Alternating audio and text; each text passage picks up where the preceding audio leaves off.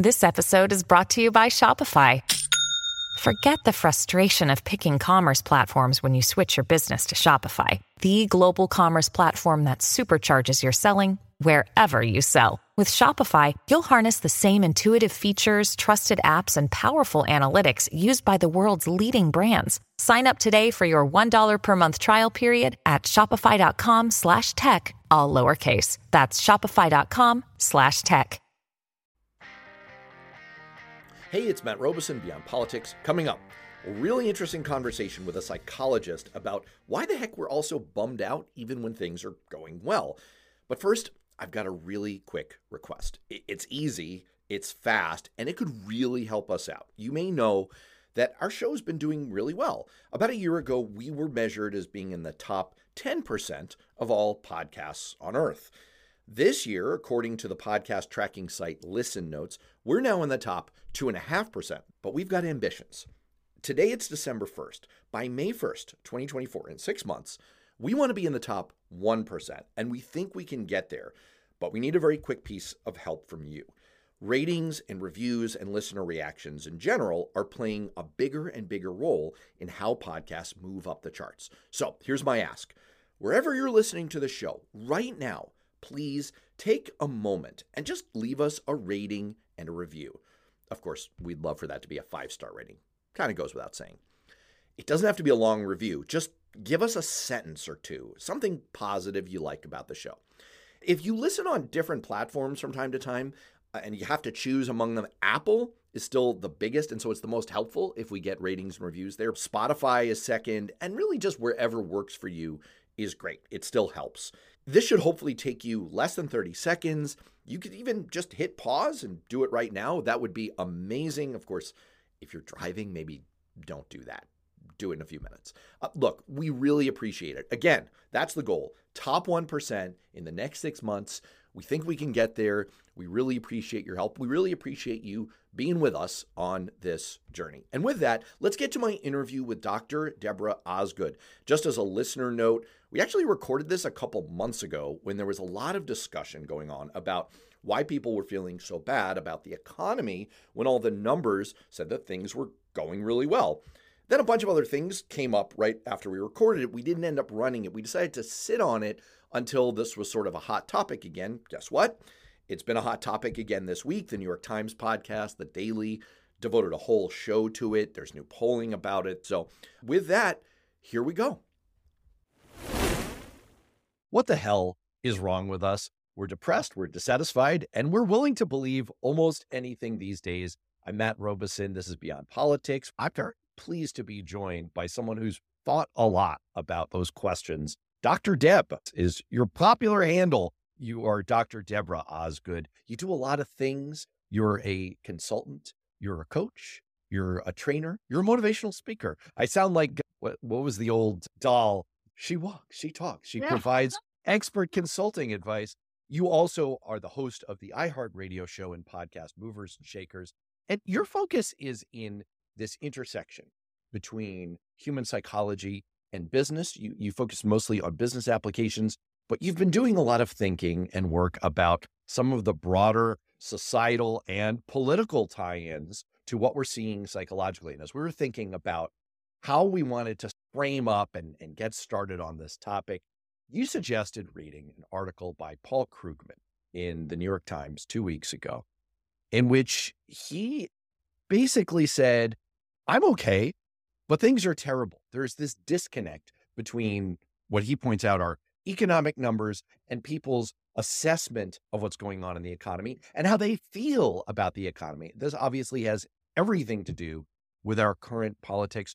Why did you want to start there? What did you take from that article that touches on your thinking about what's going on with right. us as Americans? It's great to be here with you, Matt. And your description of me makes me think about the ever ready bunny bumping into the wall.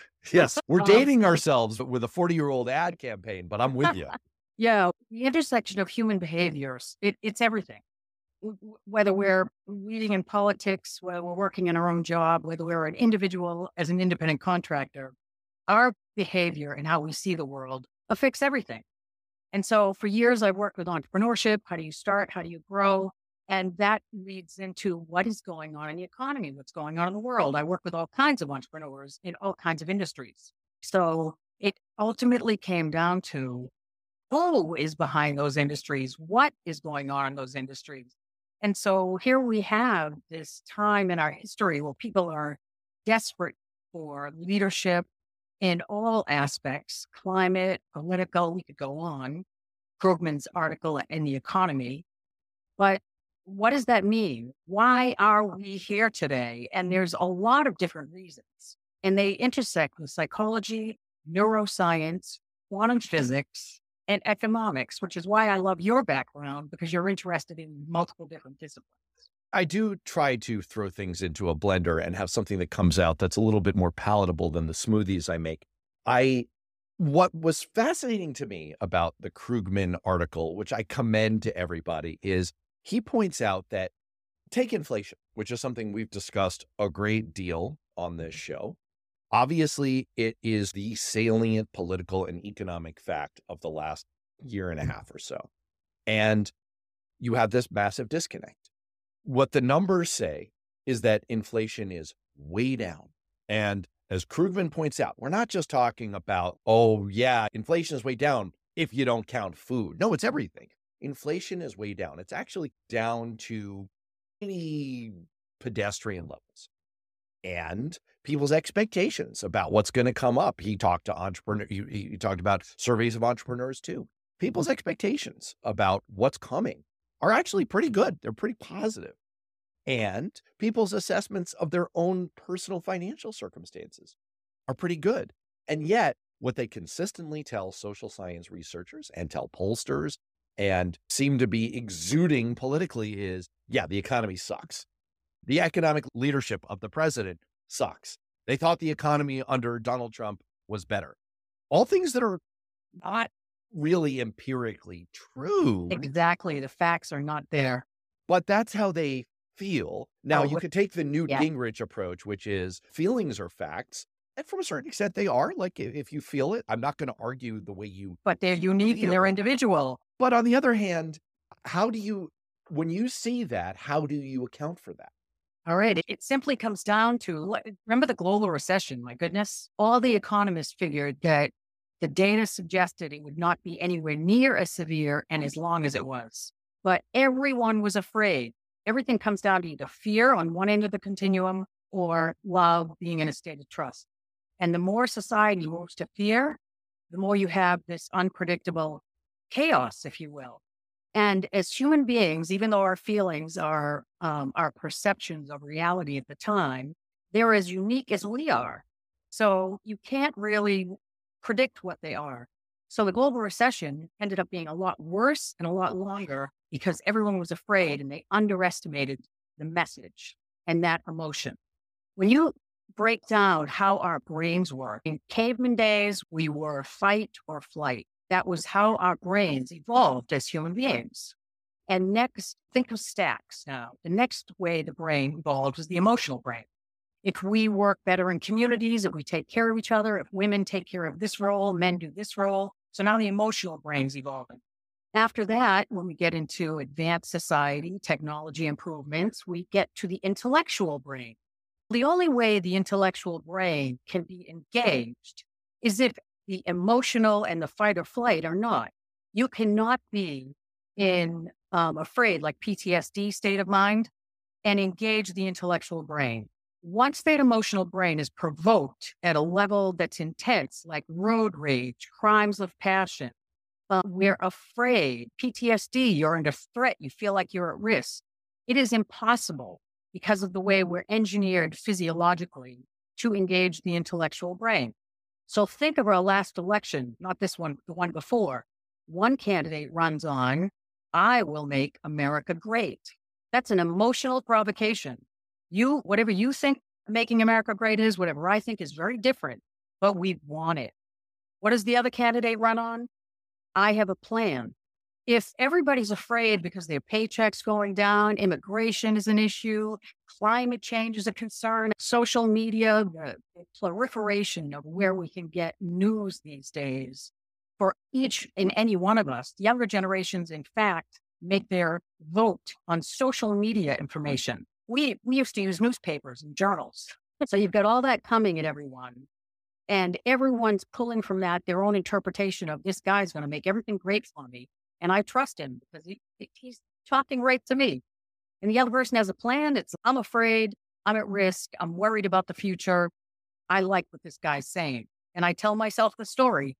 And that comes down to conspiracy theories. And it's no different.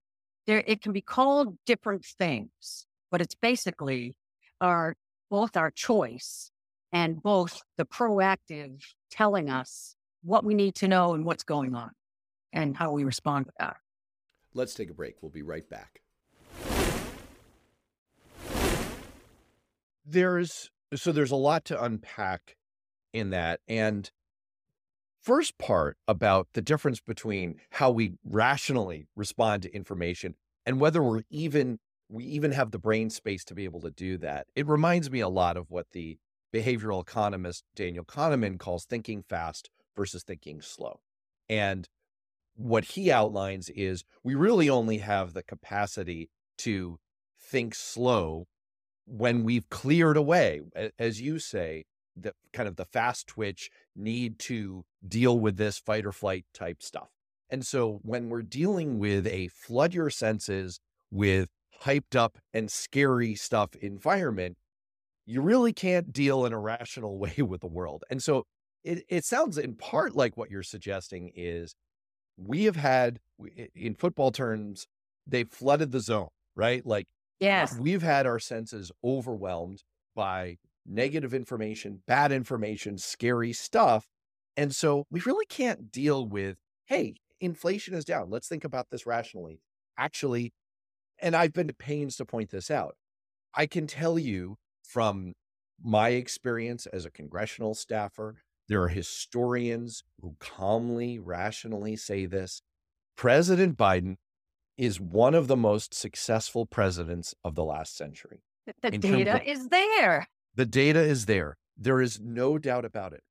The economy in the last two years under President Biden is it, it's been an astonishing economic success, an absolutely astonishing success. And by the way, this didn't happen by accident. Our growth in America compared to the seven largest other economies in the world has been the strongest as we've recovered from the COVID induced recession. And worldwide, there was inflation as the world came back from that. Our inflation has gone the lowest and the fastest of all of those other major economies. And so it's unquestionably true. I'd love to have a, a debate, like a Harvard style debate about this with someone on the other side of the political aisle. The numbers are there, but the comeback is people don't feel like it, which again leaves me with this gap. So what, what you're saying is there is simply too much bad news, scary news out there for people to even begin to grapple with what the facts tell them. But I'm saying it's strategically out there. Conspiracy theory, the another term is perception management. Human behavior and how I was explaining our brains are built and have evolved as human beings is a fact. And so conspiracy theorists, perception management they all understand this and play to it.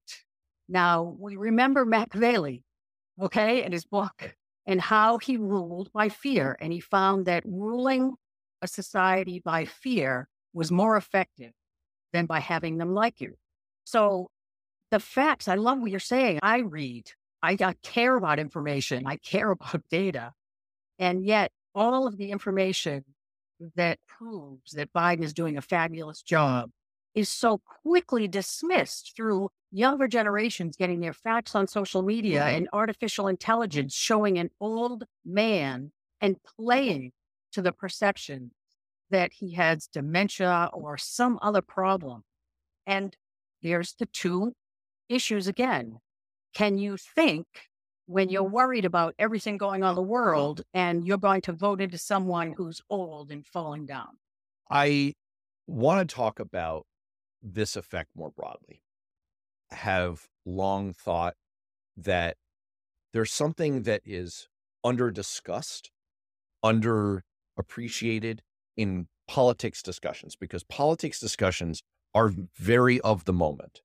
Almost, it's almost by necessity. They're in, intentionally tied up in the horse race, the what's going on in Congress, the what's going on in this campaign. In the background behind that, Americans are freaking depressed, Dr. Deb. And we have all kinds of social indicators to show it. Now, for a while, at the height of the pandemic, we were dealing with, when talking about our state of national anxiety, our state of national depression. And it was very easy to hand wavingly say, obviously, we're all anxious. There's a pandemic. Obviously, we're all depressed. We're trapped inside our houses. That is papering over something that has been going on a very long time. It, COVID was an accelerant. It didn't change the fundamental trend. That's over the, and I've cited this before. This is my own look at the data, and I'll say it again. Over last the last 40 years, you can look this up. Anyone can do this right now. Just Google Gallup polling data. Gallup asks Americans basically a right track, wrong track answer. Are you satisfied or dissatisfied with the direction of the country? The median number is two thirds of Americans saying they're dissatisfied. They're dissatisfied over the last yes. 40 years. In the last decade or so, before the pandemic, major depression was rapidly rising. That. Suicide rate was up 35%. Drug use and death via drug use were skyrocketing. Birth rates in America were down 23%. That is a sign of depression. Yeah. And in general, if you look at Pew Research, Americans have become deeply pessimistic about the future. And you have this disconnect that Krugman is talking about. At the time, 80% of Americans said that they were satisfied with their own family's financial situation. And an all time low, 14%, said that they were, quote, very happy in their lives. There's mm-hmm. something deep going on with Americans. Now, I just said that these were longstanding trends. So I don't think you can chalk it all up to social media. No. But I have a two part question for you. Why do you think we've seen this decades long trend toward these major outwards? This, if this were a person, you'd say, this person, this is a cry for help, right? Yeah. Why do you think we've seen these decades long trends toward right. these kinds of anxieties, depression, oh, yeah. misery? And what do you think the role of social media has been over the last 15 years or so? Yes, social media is a factor, and that's a great question in terms of where some of this is coming from. But it all still comes back to an overarching term, which is called leadership and the lack of. Because when we're little babies coming up in the world, we're defining ourselves by everything outside of ourselves. Either our parents hold us and say, Aren't you cute? Aren't you capable? Or are they saying, You've got Aunt Edna's nose, you'll never amount to anything? Leadership. But I'm very specifically talking about now the form of leadership as in parenting. Remember the term latchkey kids. When I was raised, I'm one of, I'm the youngest of four, but then my parents remarried. So now I was one of nine children. Mm. We still sat down to dinner together. There was structure, there was leadership. We got up on Saturday mornings and we did our chores and we all had assignments. And we were taught there was a correlation between who we were and our contributions and outcomes. You don't clean your room, you're grounded. You don't get go to school, you skip, you're grounded. If you do get A's, you get benefits. The latchkey kids, all of a sudden in America, both parents go off to work. Who's raising the kids? No one. There's no one at home. All of a sudden, it was like the school system being finding themselves by default raising children. We still haven't worked that out. There's so much inner conflict and polarity in the school system right now. We still haven't fi- fixed things in public education. So, Matt, my opinion is that this has come out of a lack of leadership now for quite some time, where the role of parenting, we don't even know where it's coming from anymore. There was data in late 80s, early 90s that suggested, from an organizational behavior standpoint, corporations and employers are going to have to become now parent parents for their employees because children have not been taught who they are has value. And if you can contribute that value, there's benefits to it. We, I think it was 20 years ago, at the bachelor level, kids going off to college, the rate of alcoholism, the rate of depression, it was four or five years ago, one out of every three Americans qualifies as clinically depressed and anxious. And this is what I based my whole qualitative work on in my PhD study. Can you take individuals who have had a lack of parenting, a lack of leadership, and can you empower them to find their center is basically it. As I said before, uh, if they're emotionally provoked from everything outside of them, how do you help them to find, get grounded? So that became the goal. And I think that's going to be a key for America and globally if we as uh, human beings have to, why is mindfulness becoming more a trend now? It's look within, it's get grounded, it's try to pull yourself away from the info glut, the fear that's coming at you from everywhere, and look within. There are answers within. And this is now the fourth level of the brain. I talked about the instinctive, the emotional, the intellectual brain. What's evolving now for the first time, and thanks to science, we, we can see this, we can prove it scientifically, is something called the intuitive, where they say through data 99.9% of the time our intuition is right on. But none of us have been taught to look there first, where our culture is inherently engineered so that when we're born, we look outside of ourselves. Our parents tell us who we are, our siblings, our peers, the public education system, the corporation. You get a raise if you do this. What point do you look within and say, wait a minute, am I happy? Am I fulfilling a purpose? Do I have value? I suspect that the role of social media in all of this is comparative. I alluded to my intellectual hero, Daniel Kahneman, who I shout out a lot on this show. One of the things that he showed in his, it's basically psych research, right? Behavioral economics, is that what people really care about is not, do I get a raise? What people really care about is, wait, did everyone else on my block get a raise? It's comparative. If you are doing the same financially as the other people on your block, you feel okay. If you are a millionaire, if you're making a million dollars a year and everyone else on your block is making 1.5, you're unhappy. And to me, I think there are two threads that I pull out of what you were just saying. One is this kind of learned helplessness sense of disconnection from the sources of things that give us structure, meaning, and confidence. And the other is this comparative. So, what you're referring to is this long term trend of kind of dislocation, parenting, and what I'm pointing to is this added layer that we've seen in the last 15 years via social media, and also the fracturing of media in general, where you're getting this comparative and you're feeling like, huh, the rest of the world is doing awfully well. And I, even if I can tell social science researchers that my personal financial situation is good, I still feel very unhappy I still feel like somehow yes. I'm falling behind.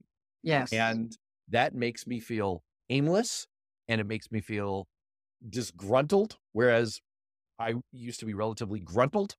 And it leads to this sense that everything is coming apart.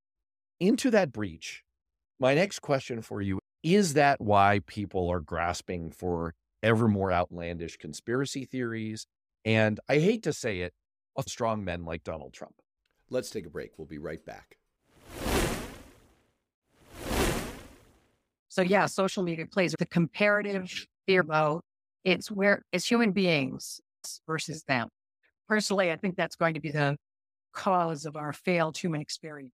But beyond that, us versus them, it's like the basic question that we all have who am I and am I safe? And so, yes, social me- media plays a big role in that. Who am I? A lot of younger kids are looking there to have their peers define them. Am I safe?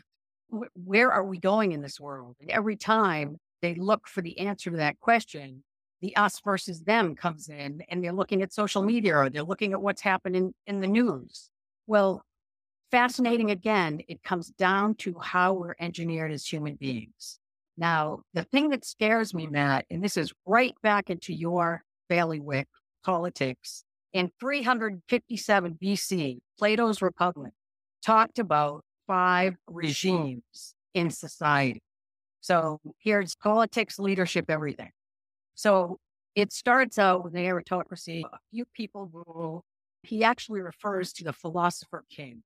So the ideal way of leadership is somebody steps up that has the good of all the people in mind and everyone knows it. So they allow that individual to be the one to take care of everyone. And you've got two other structures in society this philosopher king, the people that work with them, and then political, I'm sorry, a military structure to enforce things and the people themselves. Plato says each one of these, he demonstrates how they're inherently flawed. So here now, the military force is enforcing what the philosopher king's doing, and the philosopher king's fair and righteous. However, all the people in the military are saying, why do they have the right to select few to run everything? I want to have a say. So that ultimately gives rise to the next layer and style. And then the people in military, the people that they're ruling below and enforcing everything, the people below are saying, hey, wait a minute. We have a voice. We're the people you're making the rules for. Long story short, that comes into the fourth type of regime that this is, they're talking about in 357 BC or whatever, 47 BC. And that's called a democracy. Now, anyone who's listening to us today can, can relate to this. A democracy is for the people, by the people. However, everybody really isn't equal. We need to, those of us that can work and, and enjoy working, have to take care of some that don't in society. And you've got to find an equal way to work things out and further with live together. But we're not equal in terms of our capacity, access, many different factors. But democracy, because it demands that everyone is, it gives rise to chaos. Now, that is something that I can relate to that's going on right now. There's so much polarity in politics and how we should solve the environment in many areas like depression, the people who are clinically depressed and anxious, the people that are on medication, children that are on medication. So, how do you help this population get out of that emotionally provoked state of mind from a, a rule, democracy?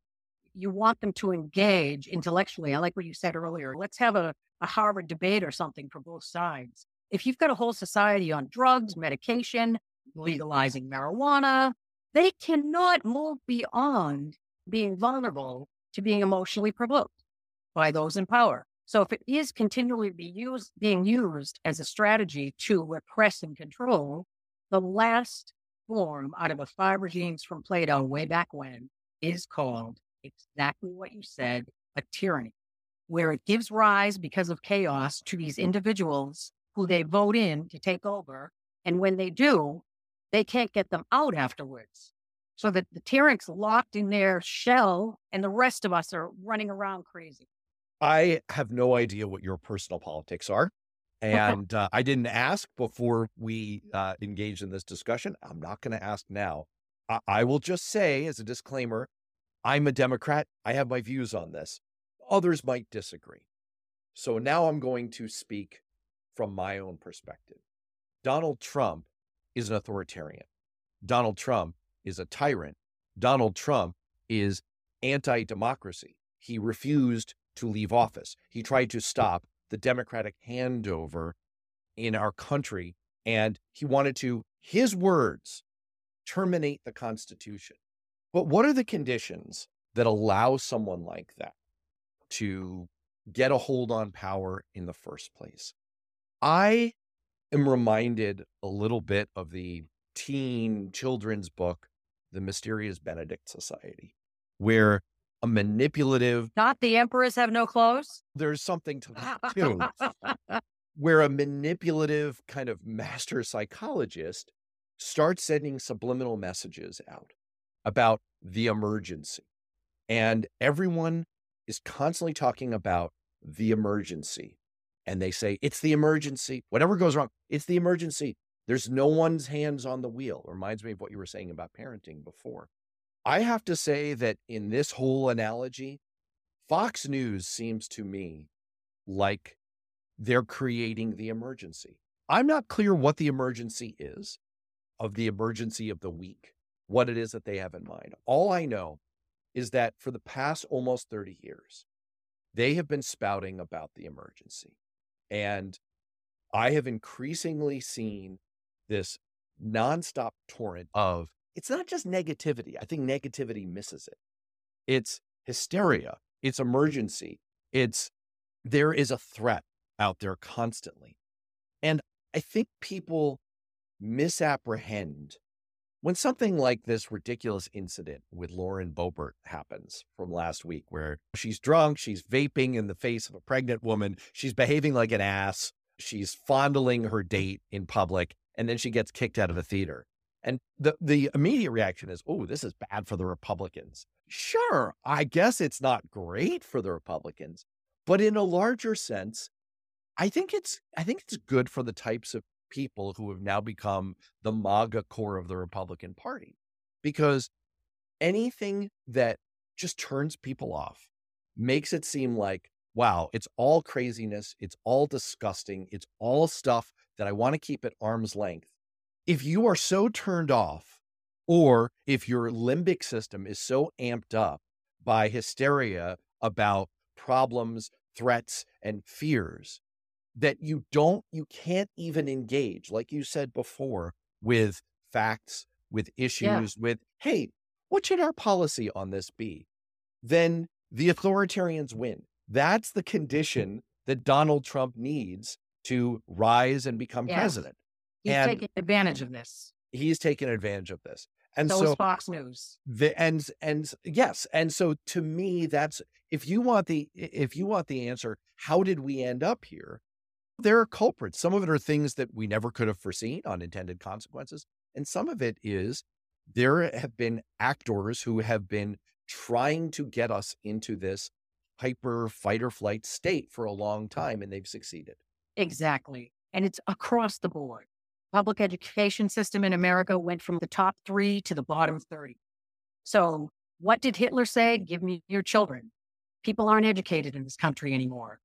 What did you do with 9 11? All of a sudden, we had yellow warnings, orange warnings, whatever warnings. Children who believed in childhood and we wanted them to are all of a sudden finding out now, I need to know where my mom is if I get the warning in the, in the neighborhood. I saw more. I lived in East Kingston, this little town in New Hampshire, and they had two tanks in East Kingston, New Hampshire, the kinds of armament that was being put all over the country we are, this comes down again to a common theme in a continuum. If we as human beings, each one of us, are, are operating out of fear, we are vulnerable to being controlled and behaving in a way that we wouldn't otherwise if we felt safe, if we felt we had choices, like in the 50s when the economy was doing well and we all came out of the depression and wars, and we realized as a society we need to help each other out. We respect what we've all done for the war. We're all in this together. We had the you, you look at the generation Z and X and all this stuff now. The millennials is the first generation to not trust each other. So again, all of these times and circumstances and people and places and influences all are irrelevant if the central theme mm. is this country and globally, we're being provoked into a state of fear while the 1% or the very few start to rise to the top and take advantage of it. We still also, in your school of politics, Matt, think of what's going to be the next leader. Is, is Russia the threat? Is China the threat? There was an article in the Times a few weeks ago that said digital is the threat who controls digital, where we all get our information, where you and I are meeting. What did we just hear about Tesla controlling the satellites in, in a play that had something to do with Ukraine's capacity to defend itself? What are we being told online? Can we even look for facts in journalism anymore as more and more local stations are being bought up? And and there's more and more editorial sources, but where are the sources for facts? Speak of politics, I can't come up with a name anymore of what I am because what I used to think a Democrat and a Republican and an independent stood for, I don't know that those definitions have applied for the last 20 years. Well, look, I, I I'm on a long term project to convince our mutual friend Alicia Preston that she's really not a Republican anymore because whatever it used to stand for, it sure doesn't these days. And look, I I think we can wrap on this.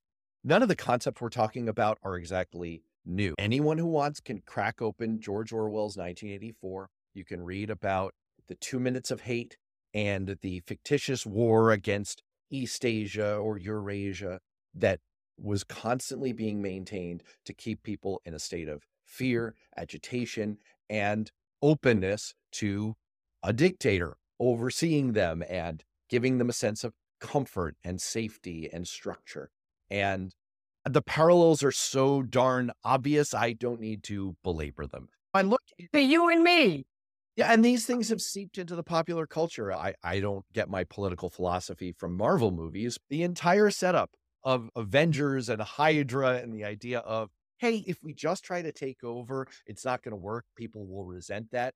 But if we create a sense of chaos where people desire order, then they will they will gladly trade that in. And I am concerned that is where we are at.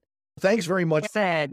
Yes, I, I, great you know, note to close on. Not, that is the question. Yeah, great and depressing note to, to close on. If we, in case we live, I'll have to have you back to see what things look like. And if not, if we're doing this from a cave in two years, a post-apocalyptic nightmare, we can we can make this a campfire discussion. Dr. Deb, Dr. Debra Osgood, thanks so much for being on Beyond Politics.